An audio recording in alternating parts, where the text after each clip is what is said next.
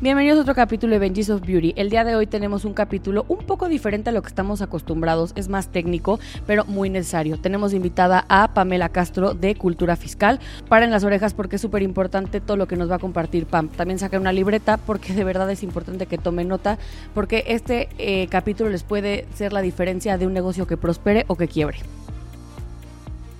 Comenzamos. Bienvenidos a otro capítulo de Benji's of Beauty. Yo soy Floriana y el día de hoy tenemos un tema que a la gente le puede asustar, pero es verdaderamente necesario para cualquier emprendedor o dueño de un negocio. Tenemos de invitada a Pam Castro o Pamela Castro de una cuenta que seguro siguen, que se llama eh, Cultura Fiscal, pero cool así como de que es cool. Pam, bienvenida a Benji's of Beauty.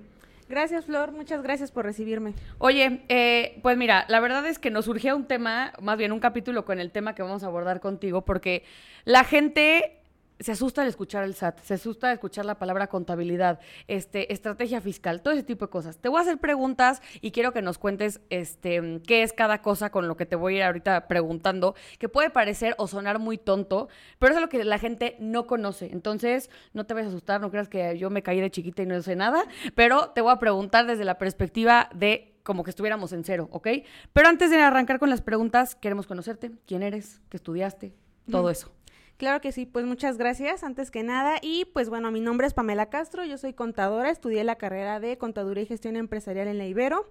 Y después de eso, bueno, empecé a trabajar este, en el último año de la universidad y me dedicaba a asesorar a empresas en una Big Four eh, de, eh, relacionados a temas de contabilidad internacional y contabilidad compleja. O sea, era algo muy, muy específico.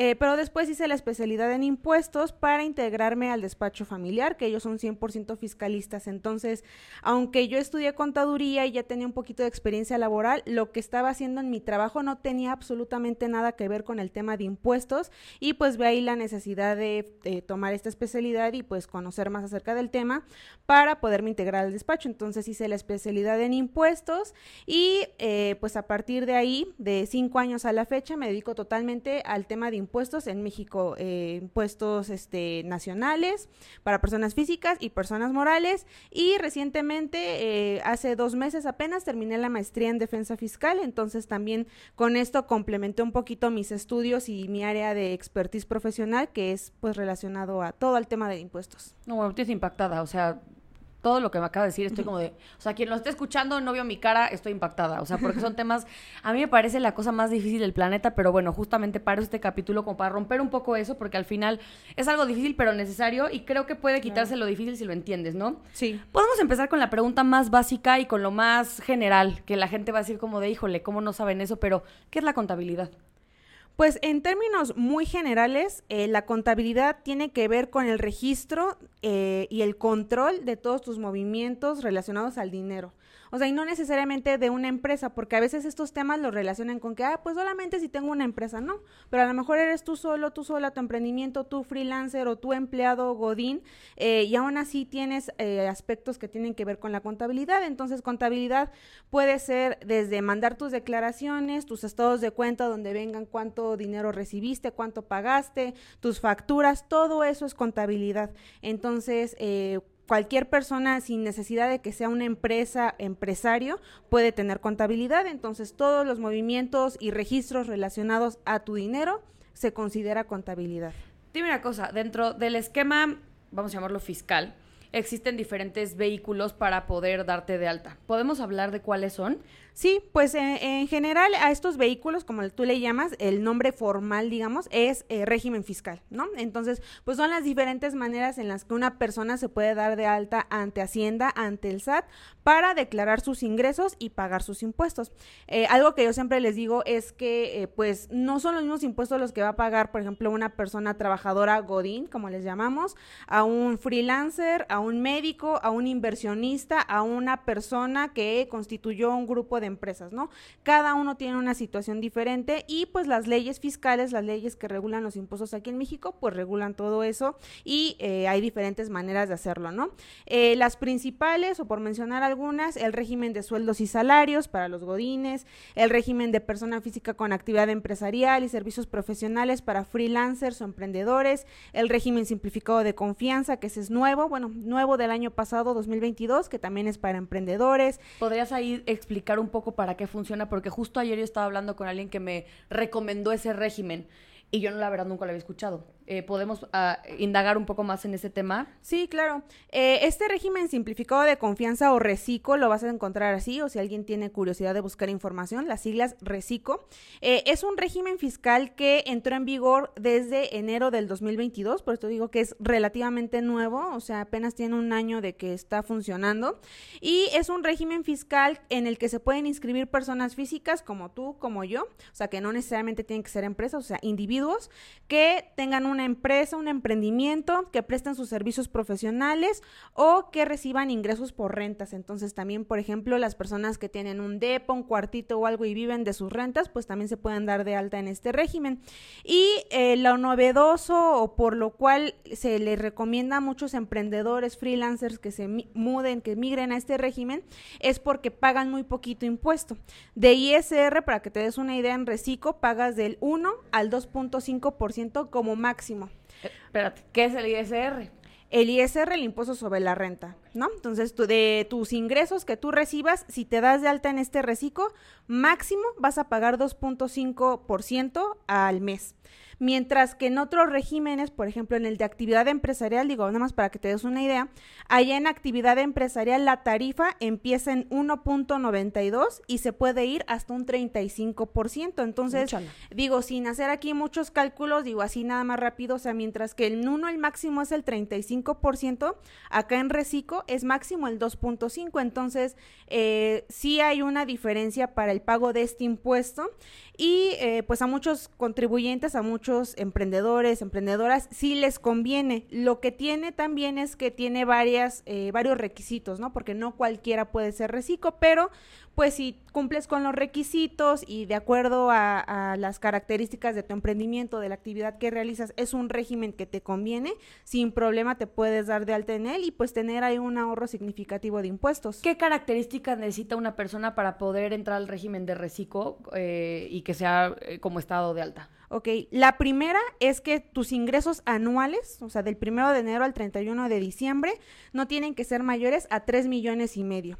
Entonces, a lo mejor ahorita nos suena como, ay, es mucho, o híjole, pues yo ni de locos alcanzo ese nivel, pero aunque no lo creas, muchos emprendedores eh, que les va muy bien, cada vez se van acercando a este límite. Entonces, pues así como que sea muchísimo, no en todos los casos, ¿no? Entonces, eh, pues si tu emprendimiento va empezando, vas a hacer una proyección y dices, ¿sabes qué? Pues no, no creo rebasar al menos ahorita los 3 millones y medio, bueno, cumples con ese primer requisito. Si ya desde ahorita tienes más ingresos o proyectas que te va a ir muy bien y vas a rebasar, ni lo pienses porque es uno de los primeros requisitos para entrar, ¿no? Que tus ingresos al año no sean mayores a 3 millones y medio.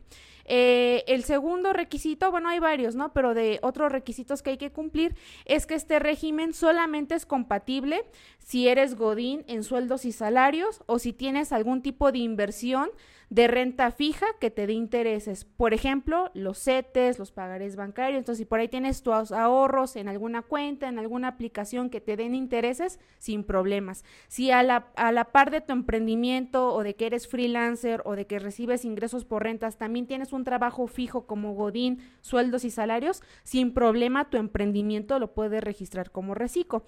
Pero si tienes un ingreso que no sea ninguno de estos dos que acabo de mencionar, no puede ser reciclo. Entonces, ahí también luego viene un poquito como la disyuntiva de, oye, es que pues mira, yo me dedico a esta otra cosa y así, bueno, no puede ser reciclo, oye, pero gano menos de 3 millones y medio, no importa, eh, ahí no importa el límite, o sea, importa el tipo de ingresos que estás recibiendo, ¿no? Eh, entre otros, que no tengas ingresos que vengan de un paraíso fiscal, entonces también si por ahí tienes tus ingresos de Islas Caimán, pues no, no puedes estar en reciclo aquí en México, y eh, también para residentes en el extranjero que tengan eh, o sea, que estén aquí en México con negocios, tampoco pueden ser reciclo. En términos muy generales son esos los requisitos. Entonces, pues bueno, analizando cada caso en particular, si cumples eh, y te conviene, pues te puedes dar de alta en él sin problema. Pam, vámonos un poco para atrás en donde la gente cumple 18 años, saca su INE, se vuelve un adulto formal y legal en, la, en el país en el que vivimos, que si nos están escuchando estamos en México, no se aplica en otros países lo mismo, sé que en la mayoría del mundo la mayoría es 21, pero bueno, aquí en México es 18. em, y vas a empezar a generar dinero.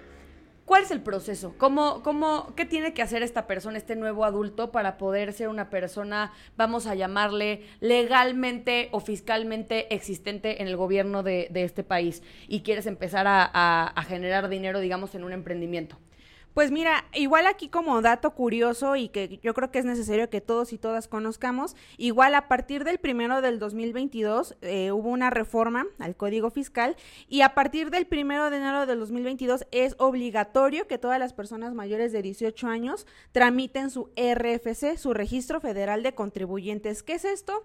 Hagan de cuenta que es como la CURP, es una clavecita que te ayuda a identificarte ante el SAT, ante Hacienda para hacer trámites. Entonces, todos los mayores de 18 años. Por más que no vayas a monetizar nada, que no vas a generar, o sea, nada más por ser adulto. Solo por ser adulto y llámese adulto, cumpliste 18 años o llámese adulto la persona de la tercera edad, todos ya deberíamos de tener ahorita nuestro RFC. Y aquí luego empiezan este tipo como de interrogantes o pues preocupaciones de, oye, eh, soy estudiante, recién egresado, este, no tengo trabajo, este, pues qué onda, ya me van a hacer pagar impuestos. No necesariamente. El tener RFC no te obliga en automático a pagar impuestos, solamente es para registrarte y pues que existas, como tú dices, ¿no? existas fiscalmente, ¿no? Que esté ahí tu registro de que pues ya eres una persona mayor de edad a lo mejor todavía no económicamente activa, pero pues que ya está ahí tu registro.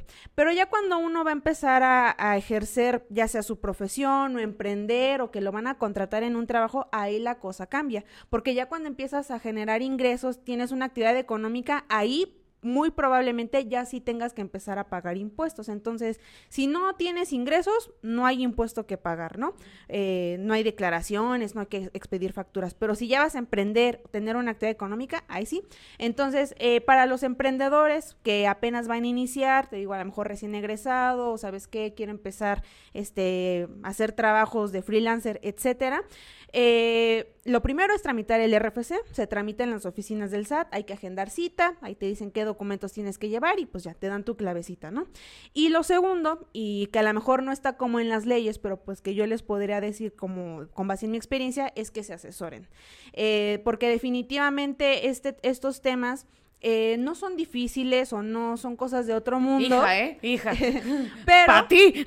pero para gente que, que no tiene un acercamiento, que no sabe de esto, pues se le puede llegar a complicar y a veces eh, no darse de alta en el régimen fiscal correcto o a lo mejor no conocer que existen opciones, por ejemplo, ahorita la que conocimos de Recico, en la que a lo mejor podrías pagar un poquito menos de impuestos, pues a la larga te genera más dolores de cabeza, más dinero, o sea, porque a lo mejor es dinero que te pudiste haber ahorrado si te asesorabas desde el inicio y eh, pues sobre todo problemas con el SAT, ¿no? Que igual a ver si ahorita platicamos un poco de eso, de que pues bueno, hay que hacer todas estas cosas bien porque eh, pues hay multas, hay sanciones, este te pueden llegar a cárcel, amigos, tus, cuentas y exacto, en casos muy graves, pues hasta te pueden llevar a la cárcel, ¿no? Entonces, como dicen, ¿no? El, el desconocimiento de la ley no, no, nos exime de su cumplimiento, entonces, pues sí asesorarse con alguien que sepa para que te diga cuál es tu mejor opción. Oye, Pam, vamos a hablar ahorita un poco también sobre términos básicos que existen en el mundo de la contabilidad.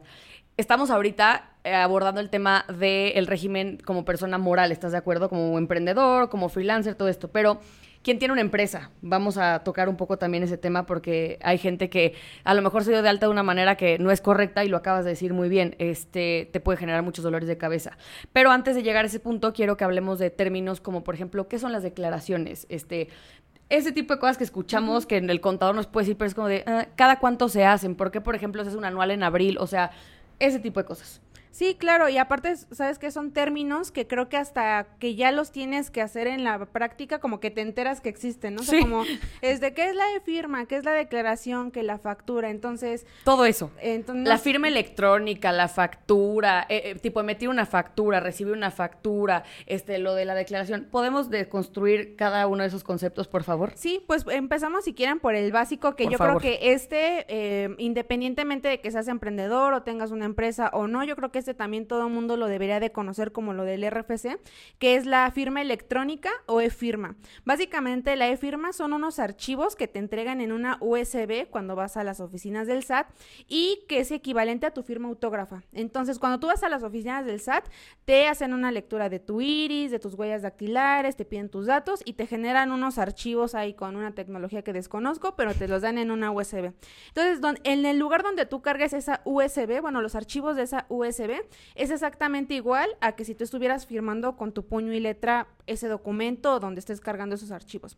Entonces, pues te identifican como persona eh, para realizar trámites, para presentar declaraciones, que ahorita vemos que son las declaraciones, y esta firma electrónica sirve, aparte de para presentar declaraciones y trámites del SAT, también les sirve, por ejemplo, a las personas recién egresadas de la universidad para tramitar su cédula profesional. Desde el 2017, si no mal recuerdo, la cédula profesional ya es digital. Antes te la daban como en una tarjetita, a mí la verdad ya no me tocó, pero es este digital. Entonces, pues tú pagas tus derechos para tramitar tu cédula profesional y al final de que terminas tu trámite en línea te dicen carga tu e-firma, o sea, como pues para que firmes de que es tu cédula profesional. Entonces, a lo mejor no tienes empleo, no eres emprendedor, no eres No, pero ya vas a generar. Pero ya ya necesitas tu firma electrónica, necesitas ir al SAT a generarla para tramitar tu cédula porque a lo mejor te la piden para poder ejercer ¿Tiene un costo eso, Pam?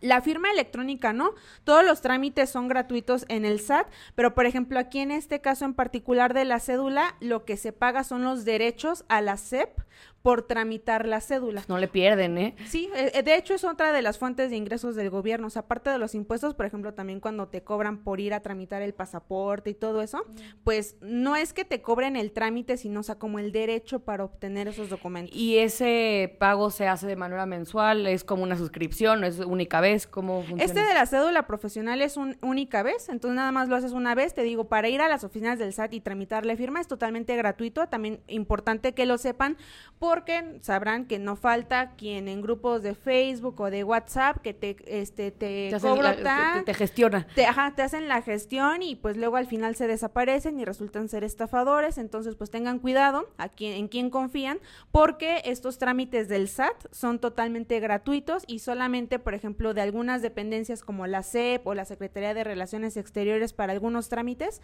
te cobran derechos, pero pues ahí, ahí mismo ellos te lo cobran. Ok. Luego seguimos con los conceptos. Este, ahorita hablamos de este, vamos a hablar de, hablamos de la e-firma o de la firma electrónica. Ya nos contaste cómo se, se gestiona o se genera. Y ahora quiero hablar del tema de una declaración. ¿Qué es una declaración? ¿Cada cuánto se hace? ¿Por qué es importante?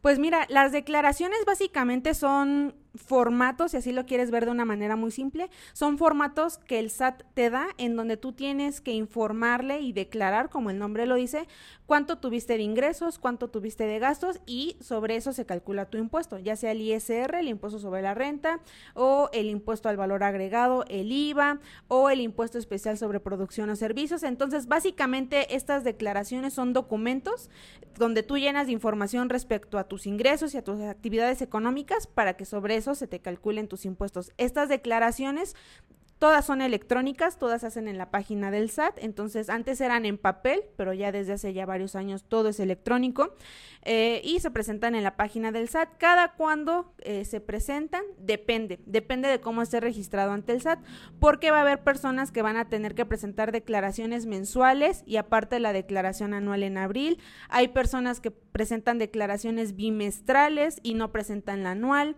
Hay personas que presentan trimestrales, etcétera.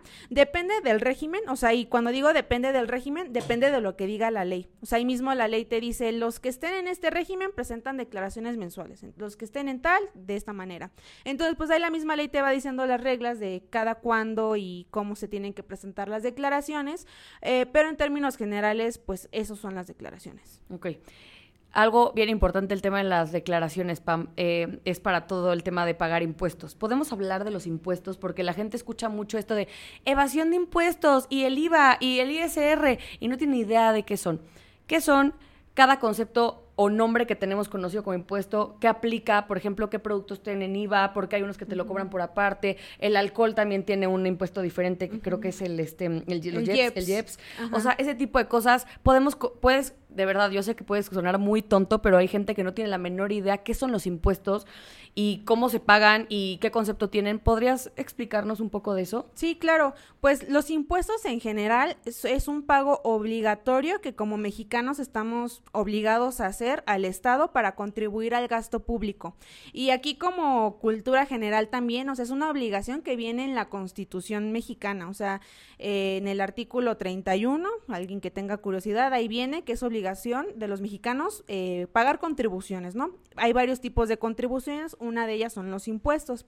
Y pues bueno, de este gran conjunto de impuestos, de contribuciones que, se, que el SAT recauda, se juntan, digamos, en una gran alcancía que se llama gasto público y de ahí, pues la Secretaría de Hacienda, en conjunto con el gobierno y demás, pues decide de esta alcancía cuánto se va a repartir a, a, dónde, ¿no? A salud, educación, infraestructura, eh, a seguridad, etcétera, ¿no? Entonces, pues para esto son los impuestos, que obviamente aquí nos podríamos igual aventar un debate de que, oye, es que mis impuestos pago mucho y no los veo reflejados. Entiendo totalmente, digo, yo también pago mis impuestos y yo también soy ciudadana y yo también vivo aquí y veo cómo están las cosas. Eh, pero pues bueno, también como contadora, como asesora fiscal, pues sé lo que dicen las leyes y como asesora pues sí te podría decir, pues te guste o no, hay que cumplir porque si no cumplimos hay consecuencias, ¿no? Entonces, pues esos son los impuestos. Y eh, hay muchos tipos de impuestos. Hay impuestos que se aplican a nivel eh, federal, o sea, en todo el país. Hay impuestos eh, a nivel estatal, o sea, que nada más cada Secretaría de Finanzas de cada estado administra. Y hay incluso impuestos locales, como por ejemplo el predial, ¿no? O sea, ese ni siquiera es que el SAT lo recaude o lo administre, no, ese aquí en la localidad donde vives, ellos lo cobran. Entonces, pues son como las categorías, ¿no? Y de los impuestos federales, los más importantes y a los que más, digamos, hay que ponerles atención o de... Los más populares. Los más populares serían, pues, tres. El ISR, que ya lo mencionamos ahorita, que es el impuesto sobre la renta. ¿Dónde, perdón, hay que te interrumpa, Pam. ¿Dónde vemos reflejado el ISR, por ejemplo? Eh, de, en, o sea, de, lo que yo pago de ISR, ¿a dónde se va? No, no, o, sea, ¿dónde, bajo qué servicio, qué, qué cosa eh, se ah. tiene que pagar el ISR? Ok, pues un poco... Un ejemplo. Un, poco como lo dice el nombre, que dice impuesto sobre la renta, y renta vamos a entenderlo como ganancias, utilidades o sobre los ingresos. Entonces, si tú estás generando utilidades de tu negocio, muy probablemente vayas a tener que pagar ISR, porque para eso es el ISR, para que pagas impuestos de tus ganancias. Hay algunos casos específicos en los que aunque no tengas ganancias, vas a pagar impuesto, pero bueno, ya es algo muy particular, ¿no? En general, impuestos sobre las ganancias, si así lo queremos llamar. Y eh, pues este impuesto, ¿cómo se paga? Depende si eres persona física o persona moral.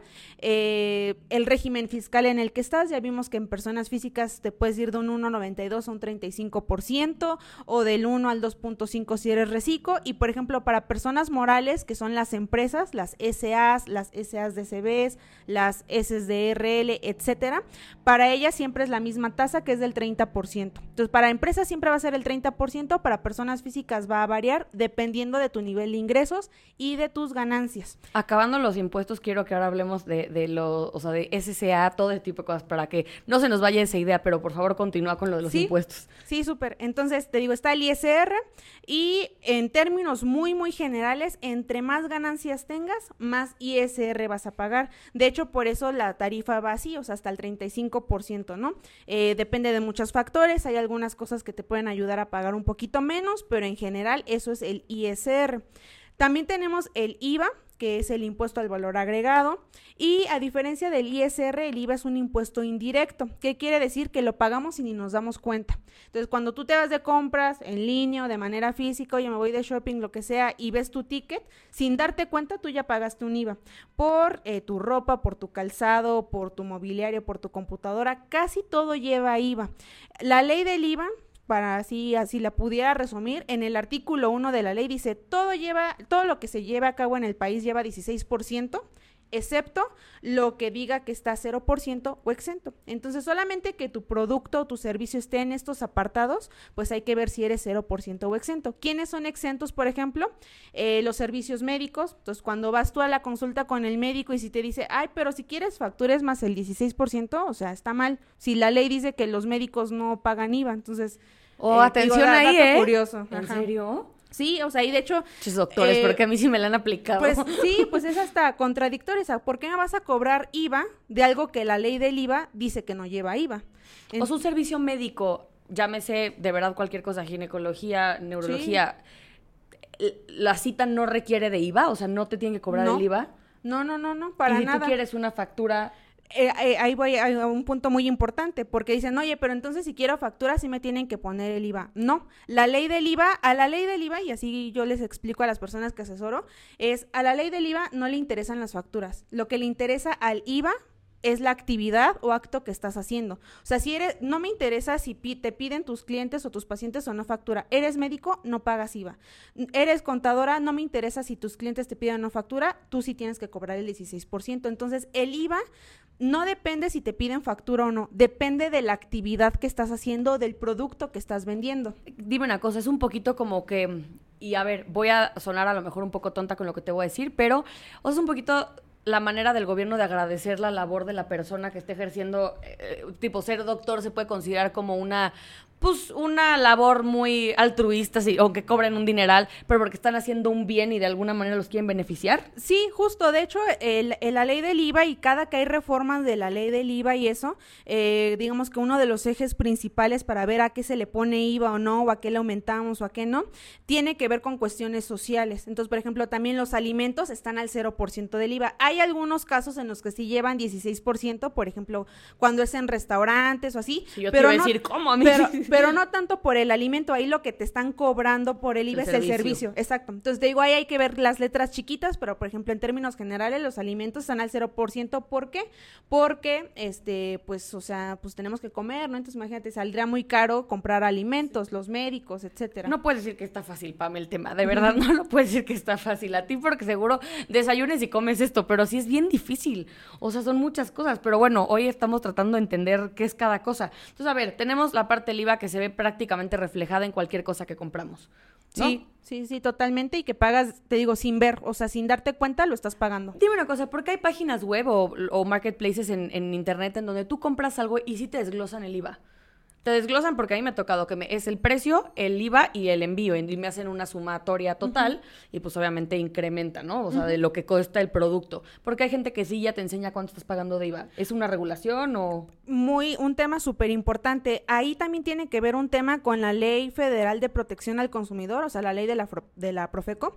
Hay un artículo que dice que todos los precios que exhibas, o sea, cualquier eh, establecimiento, cualquier empresa donde sea, ya tienen que venir con los impuestos y comisiones y todo incluido eh, en lo que tiene, que tiene que pagar el cliente para poder consumir o adquirir ese bien o servicio. Entonces, en teoría, en muy estricta teoría, todo lo que nosotros vemos o queremos comprar o incluso como consejo de lo que tú quieras vender o quieras prestar de servicios, ya debería de incluir el IVA. Oye, mi asesoría cuesta 1.500 pesos, o sea, IVA incluido, ¿no? Hay, hay eh, ocasiones en las que es masiva, o sea, te dicen masiva, ¿no? O impuestos este, no incluidos, ¿no?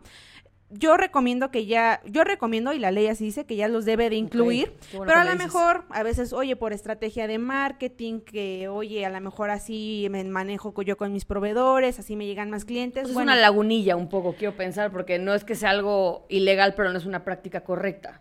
Eh, exactamente, no es como, ajá, no es como que te vayan a multar o te vayan a meter a la cárcel por no decir que era precios masiva, eh, pero eh, sí es una práctica incorrecta porque sí hay una ley de protección al consumidor que dice, o sea, que todos los precios ya deben incluir en IVA. Entonces te digo, ahí en este caso, eh, pues ya te lo deberían de incluir y si te dicen precios masiva, bueno, pues eh, tú checarlo, pero lo que sí está mal es que te digan, pero si quieres factura es más el 16%, eso es lo que está mal.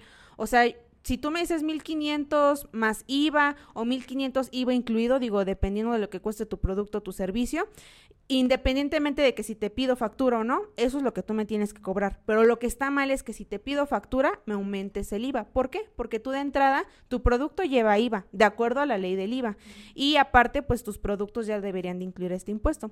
Entonces, pues también para evitarse problemas, malos entendidos y que a lo mejor no vaya a ser que por ahí algún cliente sí meta su este reporte de la Profeco y vayan y te revisen algo, si ya ni siquiera tanto el SAT, sino la Profeco, eh, pues tener cuidado, ¿no? De que tus precios exhibidos incluyan impuestos, comisiones, todo lo que se le tenga que incluir para que el cliente sepa exactamente cuánto tiene que pagar. Ok, digo, eso tomen nota este, aerolíneas, ¿eh? porque luego son los reyes de, de hacer eso. Ya vi que se les puede demandar. Oye, Pam, y hablar de, bueno, creo que lo del impuesto al alcohol sería importante tocarlo, una embarradita, porque sé que nada más aplica. ¿Qué quedamos que el IEPS, no? El IEPS, ajá, el impuesto especial sobre producción y servicios, y es muy parecido al IVA en el sentido de que lo paga pagamos y ni nos damos cuenta, pero a diferencia del IVA, el IEP sí solamente le aplica a productos y servicios muy en específico, sobre todo, que tienen un impacto negativo en nuestra salud o en el medio ambiente. Por ejemplo, que lleva IEPS, los cigarros, las bebidas alcohólicas, eh, los eh, alimentos con alto contenido calórico, la gasolina. O sea, tipo unas papas tan IEPS.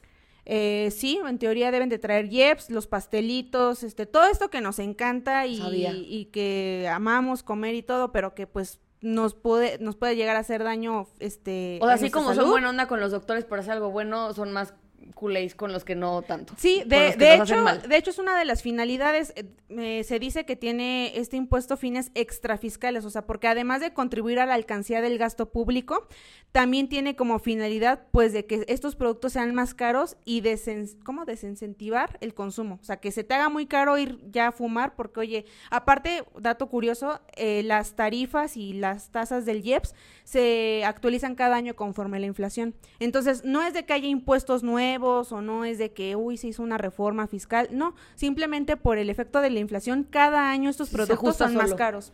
O sea, es que yo me acuerdo, por ejemplo, yo en algún momento fumé, ¿no? Y yo me acuerdo que los cigarros, cuando yo empecé a fumar, costan 22 pesos.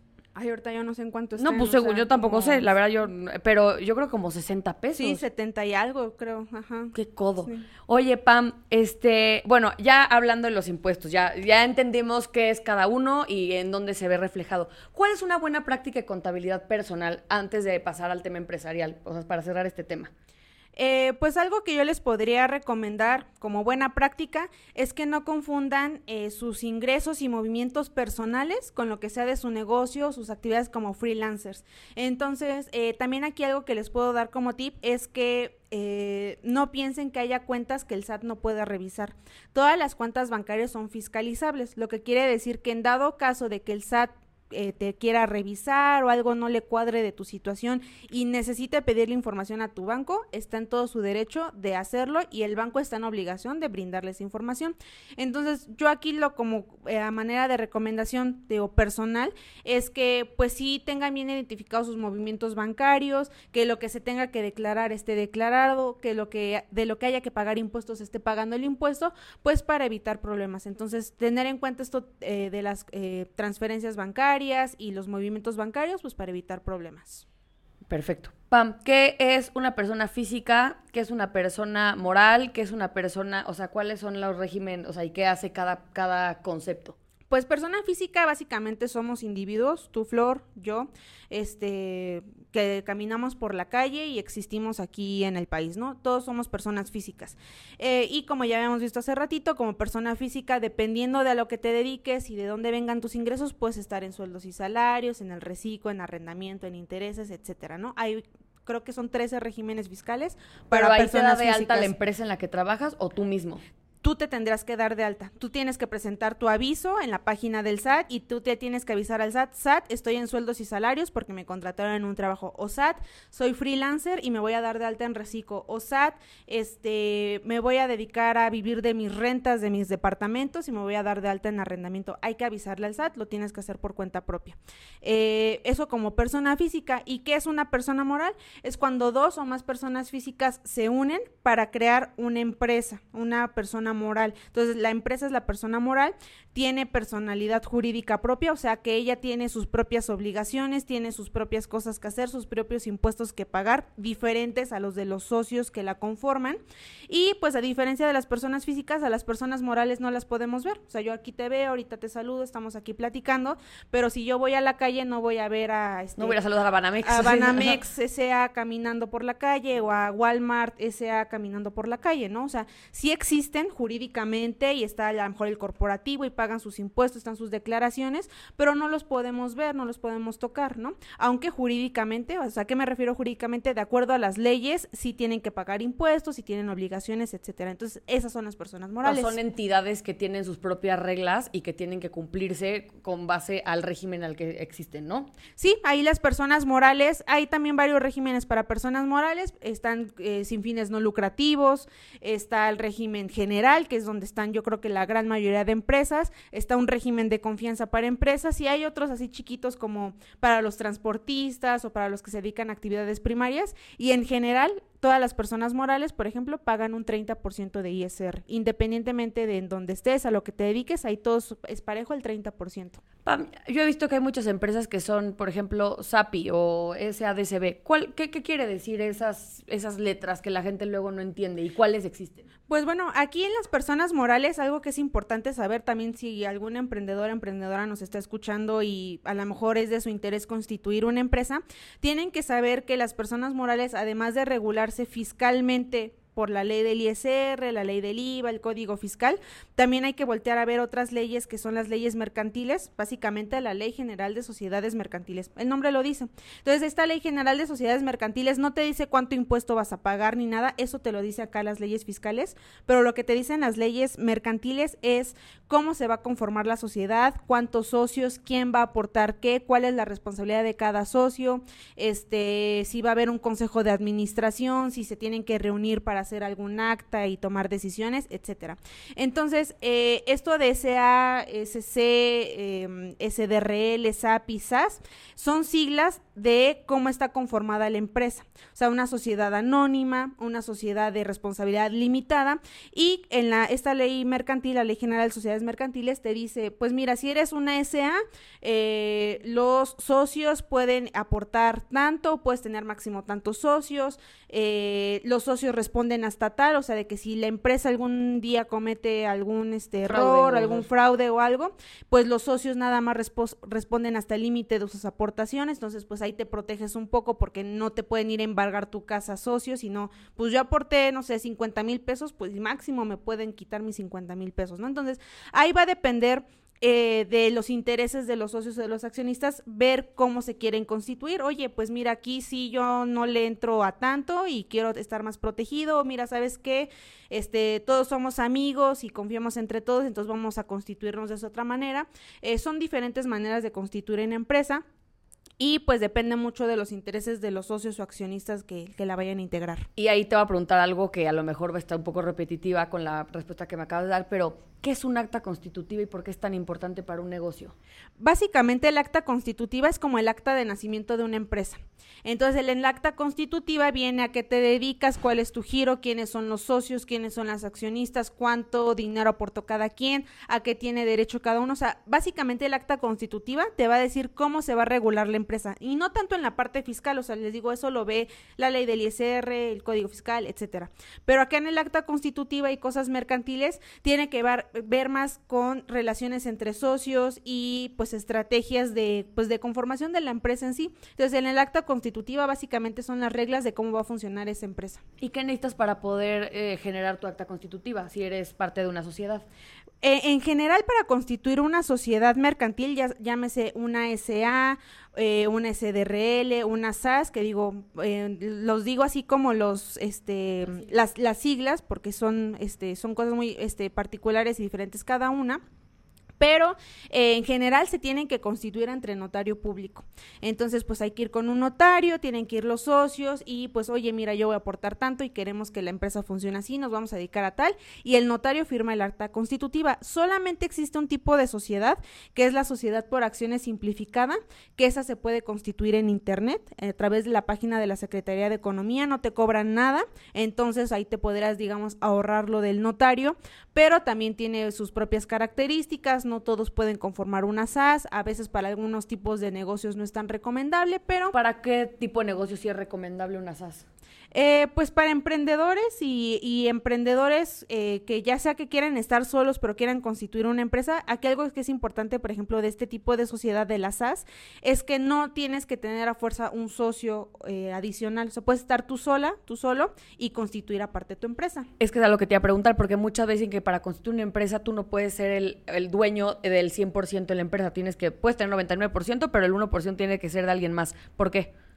Eh, pues así está constituida la ley, o sea, la ley de, sociedades mercantiles, excepto esta, la SAS. Ahí sí te dejan tener tú solo tu propia empresa, eh, o si quieres tener más socios o accionistas, pues también puedes, eh, pero esta SAS es una excepción y te digo, aquí esta la puedes constituir en línea, igual es relativamente de nueva creación, ya tiene unos años que, nació, pero pues es como la más reciente. Y dime una cosa, eh también había escuchado que tú también puedes constituir una empresa con el corredor público, que es más barato con el, que el notario. ¿Eso es cierto o, o ya no aplica? Pues en general sí es este un poquito más económico, a veces eh, pues depende, ¿no? De, de, cómo te coticen y qué tipo de servicios preste ahí el corredor público, porque sí varía. Entonces sí hay que tomar en cuenta esta inversión eh, al momento de constituir una empresa y pues también que sepan que no es obligatorio constituir una empresa para tener un emprendimiento. Puedes a lo mejor empezar como persona física y a lo mejor se va desarrollando tu emprendimiento, vas generando ventas, a lo mejor ya tienes algún inversionista, un accionista interesado en ti y bueno, después ya constituimos la empresa. Porque a veces, y la realidad es que a veces de todos los emprendimientos, pues no todos jalan, ¿no? no todos llegan a término. Entonces, eh, pues hay que tomar en cuenta eso para ver si desde ahorita es necesario constituir una persona moral o sabes qué, me empiezo yo solo como persona física y ya hasta después hago el cambio. Pam, podemos hablar un poco de los costos que genera el tema de constituir tu empresa, o sea, básicamente ¿Cuánto tienes que invertir para estar este, ante el SAT y ante, y ante todas las instancias eh, del país que requieran que tú existas como de manera fiscal? Pues mira, como les decía hace unos momentos, cuando constituyes una persona moral, una empresa, en el 90% de los casos, excepto en las SAS, hay que recurrir a un notario público, un corredor en su caso. Y pues bueno, ahí la verdad desconozco ahorita cómo estén los precios, pero pues sí es una inversión importante, ¿no? Como 30 mil pesos, podríamos decir. creo que sí, digo, no recuerdo la última vez que, que apoyé en algún trámite así, pero aproximadamente, eh, pues depende, ¿no? También de, la entidad de, en donde te encuentres va a ser el costo. Eh, pues la aportación que hagas tú como socio y accionista, pues sería otra cuando constituyes una persona moral. Y como persona física no tienes que hacer esta inversión inicial porque pues para darte de alta como persona física es en línea, en, a través de la página del SAT de manera gratuita, pero a lo mejor la inversión tanto como persona física como persona moral que sí te recomendaría tomar en cuenta es invertir en un buen asesoramiento con un contador, porque eh, te digo, mucho va a depender de qué también estés asesorado al inicio para que tengas una buena estrategia fiscal, que optimices tu carga de impuestos, o sea, de que sí cumplas y pagues tus impuestos, pero pues también que no te vas a ir a la bancarrota por pagar impuestos, ¿no? o sea, sí se trata de cumplir y mandar declaraciones, lo que sea, pero pues en medida de las posibilidades y obviamente dentro de un marco legal, pues pagar lo justo, ¿no? Hemos escuchado últimamente, eh, en los últimos años, ha surgido muchísimo esta tendencia de planeación fiscal, ¿no? Que tiene esta es una mala connotación lo que se puede entender porque muchas veces la gente es como de, ok, evasión fiscal eh, y sinónimo a planeación fiscal. Pero realmente dentro del marco legal sí existe una planeación fiscal que se puede hacer como persona física y persona moral. Sí. ¿Qué recomiendas tú, Pam, con ese tema?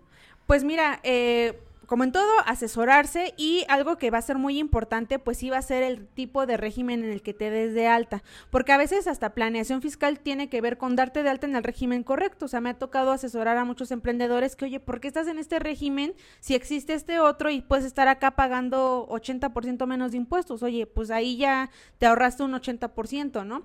Eh, cuando tienes una empresa, pues también a lo mejor diversificar, si ya es un grupo de empresas, oye, pues mira, eh, a lo mejor se puede jugar un poquito más, igual repito, dentro del marco legal para optimizar tu, tu carga fiscal, ¿no? Y aquí hago mucho hincapié en lo, de la lo del marco legal, perdón, porque eh, pues también ha habido casos, ¿no? En los que, oye, mira, por aquí hay una laguna y vamos a meter y le movemos y tal, y puede tener consecuencias pues fatales, ¿no? Que ya al inicio platicábamos de del delito de defraudación fiscal, o sea, es un delito.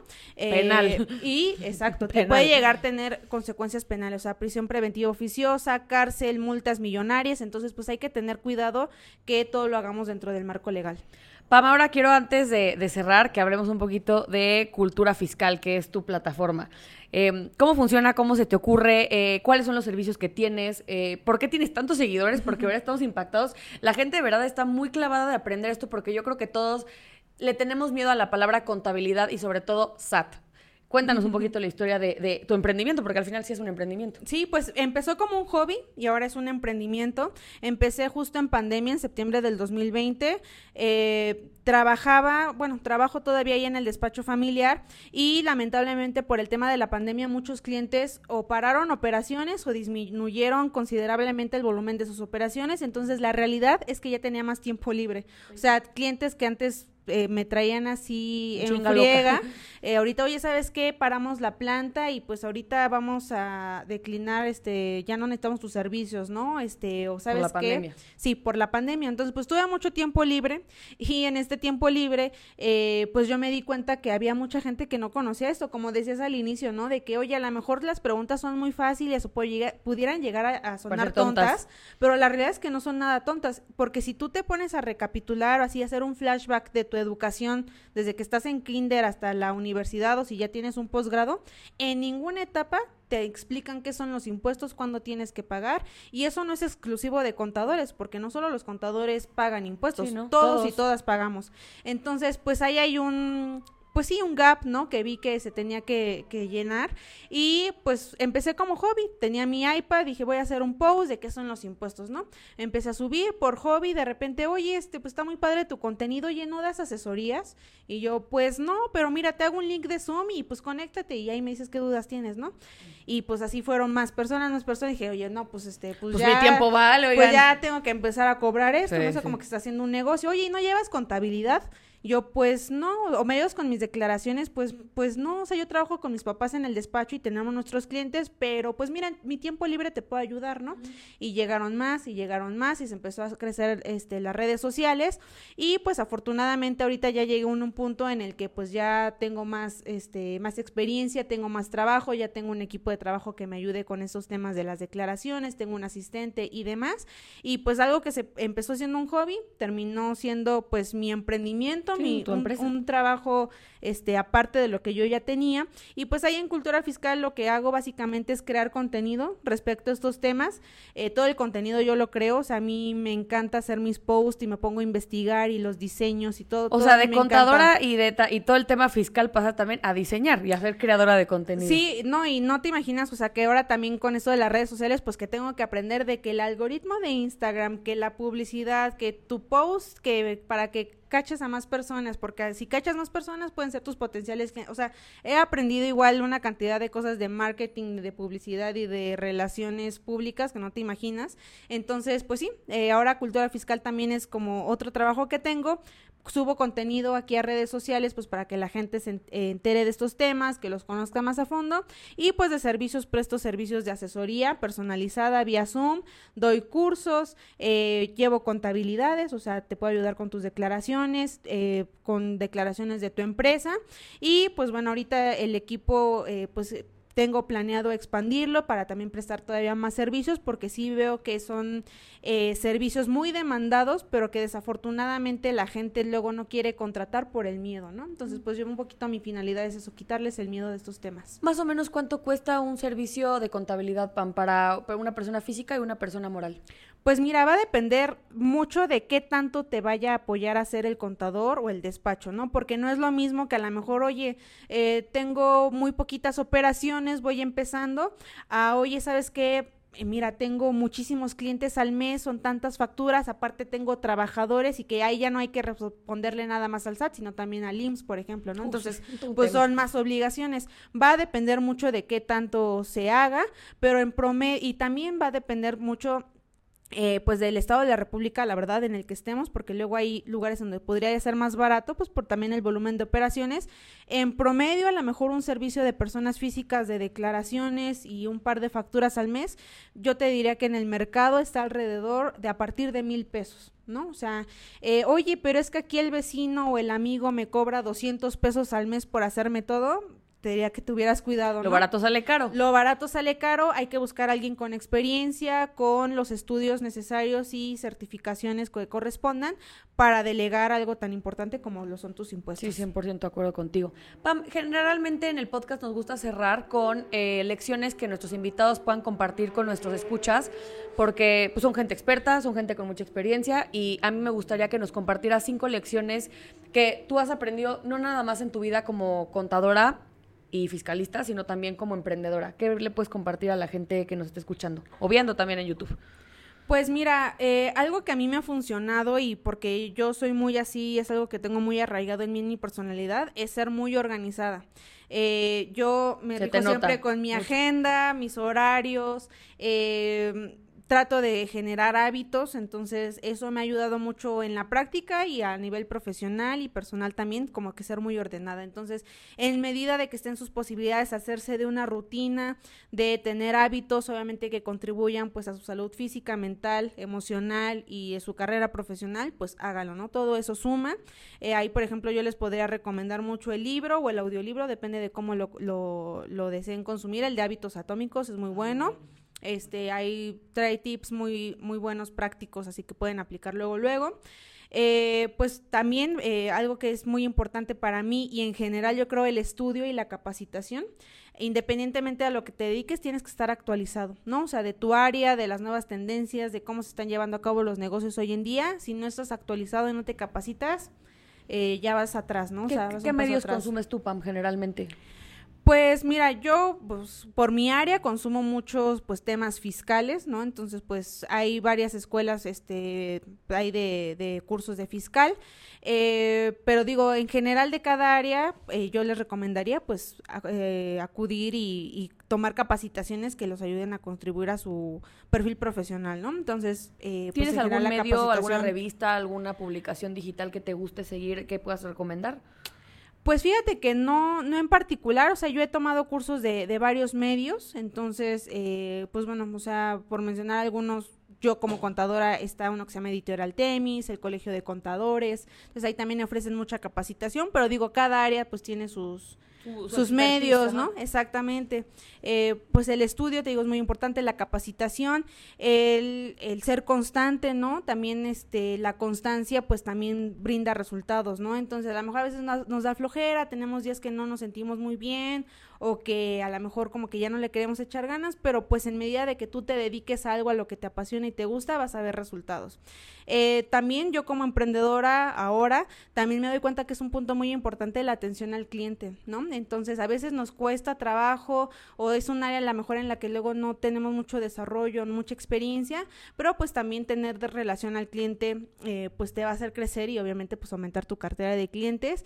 Y por último, y, y yo creo que también muy importante, tener presencia en redes sociales, no necesariamente ser un influencer y oye, y tengo un millón de seguidores y y todo, oye, ahora me voy a dedicar a hacer TikToks bailando, no, o sea, para nada, sino tener una presencia y que pues también a través del contenido que tú compartes, pues que reflejes que eres muy bueno en lo que haces, que tu producto, tu servicio es bueno, que eres un experto en la materia en la que estás hablando y en ese sentido pues también puedes ir captando más clientes. Entonces yo me he dado cuenta, gracias a Cultura Fiscal, que el tener una presencia y posicionarte como experto especialista del tema que tú dominas, eh, pues te abre muchas puertas, con clientes, con marcas, con empresas, con todo. Pami, para cerrar, ¿algún libro, película, eh, serie que a ti te haya ayudado muchísimo a cultivarte, a inspirarte para seguir emprendiendo? Que digas, me encanta esta historia y me gustaría que mucha gente la viera. ¿Tienes algo en mente? Mm, pues ahora a lo mejor en mente, ¿qué se me podría ocurrir? Pues bueno, les decía del libro de hábitos atómicos, ese yo lo, recomiendo mucho, también está en audiolibro, seguramente pueden escucharlo, creo que incluso hay como un resumen, eh, ese es muy bueno. Y de películas, fíjate que ahorita no se me viene ninguna a la mente, estuve pensando en lo que estábamos hablando del podcast, no se me viene ninguna a la mente, no soy mucho, no soy muy cinéfila, eh, me gusta ver películas y todo, pero no tendrá una específica, pero el libro de hábitos atómicos se los recomiendo. Mira, con eso, la verdad yo creo que es un libro muy valioso, que tiene unas lecciones maravillosas para la gente y más para los emprendedores, porque yo coincido contigo que el tema de la estructura y de, y de tener disciplina en tu día a día te ayuda a conseguir cosas, no nada más es la habilidad o el conocimiento, sino también el tratamiento que te des a ti como emprendedor, ¿no? Pam, ¿dónde te puede buscar la gente, ya sea a ti a título personal para, para consultorías o todo es por medio de cultura fiscal? Pues ya tenemos página web también, es culturafiscal.mx. En Instagram estoy como arroba cultura de CW, cultura.fiscal. Eh, y en TikTok también, cultura fiscal guion bajo, ahí cambia un poquito el user. Eh, pero básicamente, y también si alguien necesita asesoría o alguna cotización de algún servicio, un trámite, tenga dudas de algo de, su situación fiscal, también por correo, eh, pueden contactarnos a contacto arroba culturafiscal.mx. Buenísimo, pues muchas gracias. Yo creo que diste una información verdaderamente valiosa para la gente y los emprendedores. Y yo quiero repetir esto, si ustedes están por emprender y quieren llevar una eh, pues ahora bien, sí que todo el tema fiscal y todo el tema de contabilidad, sí, eh, vayan a buscar un experto, porque sí es un tema difícil, la verdad es que para ti no, pero sí es difícil, pero sobre todo puede llevarse de una manera correcta si te asesoras. Claro. A mí me pueden buscar, obviamente, como Florian Ibarrola en diferentes plataformas, ya sea TikTok o Instagram. No me acuerdo todavía de mi usuario, acuérdense que lo cambié. Este, y eh, Benji's of Beauty nos pueden encontrar igual en TikTok y en Instagram. Pam, muchas gracias. Gracias, Flor. Nos vemos el siguiente jueves a las 12.45.